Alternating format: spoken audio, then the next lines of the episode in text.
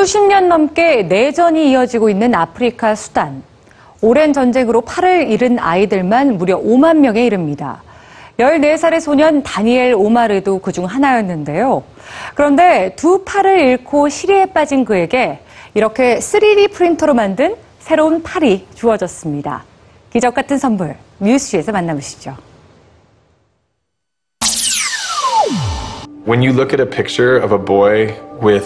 미국 타임즈에 stump arm, 다니엘 오마르의 사연이 실렸습니다. 마을을 덮친 폭격으로 두 팔을 잃어야 했던 아프리카 수단의 14살 소년의 이야기였습니다. And there were images of this boy in the article, and we thought we had to help him. Hi, EBS News. I'm Elliot Kotek from Not Impossible. I was looking for a way to bring those together, and Mick and I, uh, we work to solve problems using technology. We call it technology for the sake of humanity.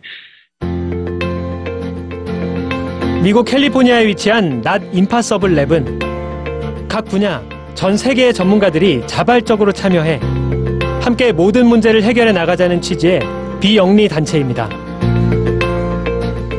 이곳에서 만들어진 연구 결과와 성과물들은 인터넷에 모두 공개되기 때문에 누구나 자유롭게 활용할 수 있습니다. 낫 임파서블 랩에서는 다니엘의 인공팔을 만들기 위해서 인공팔 설계자와 3D 프린트 전문가, 또 의학 전문가와 컴퓨터 프로그래머 등 수많은 전문가들의 힘이 필요했습니다. 6개월의 준비 과정을 마치고 연구진들은 아프리카 수단에 모였습니다. 그리고 7만여 명이 생활하는 난민촌에서 어렵게 다니엘을 만날 수 있었죠. Ready?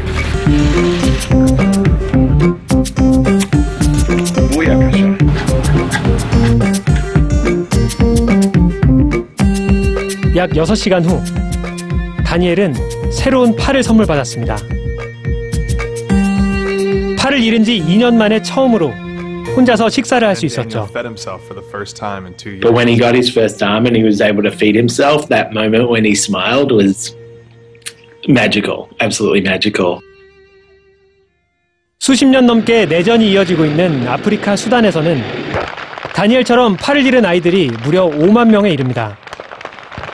그러나 기존의 의수는 제작비가 수백만 원이 넘기 때문에 이들에게는 꿈 같은 이야기였는데요.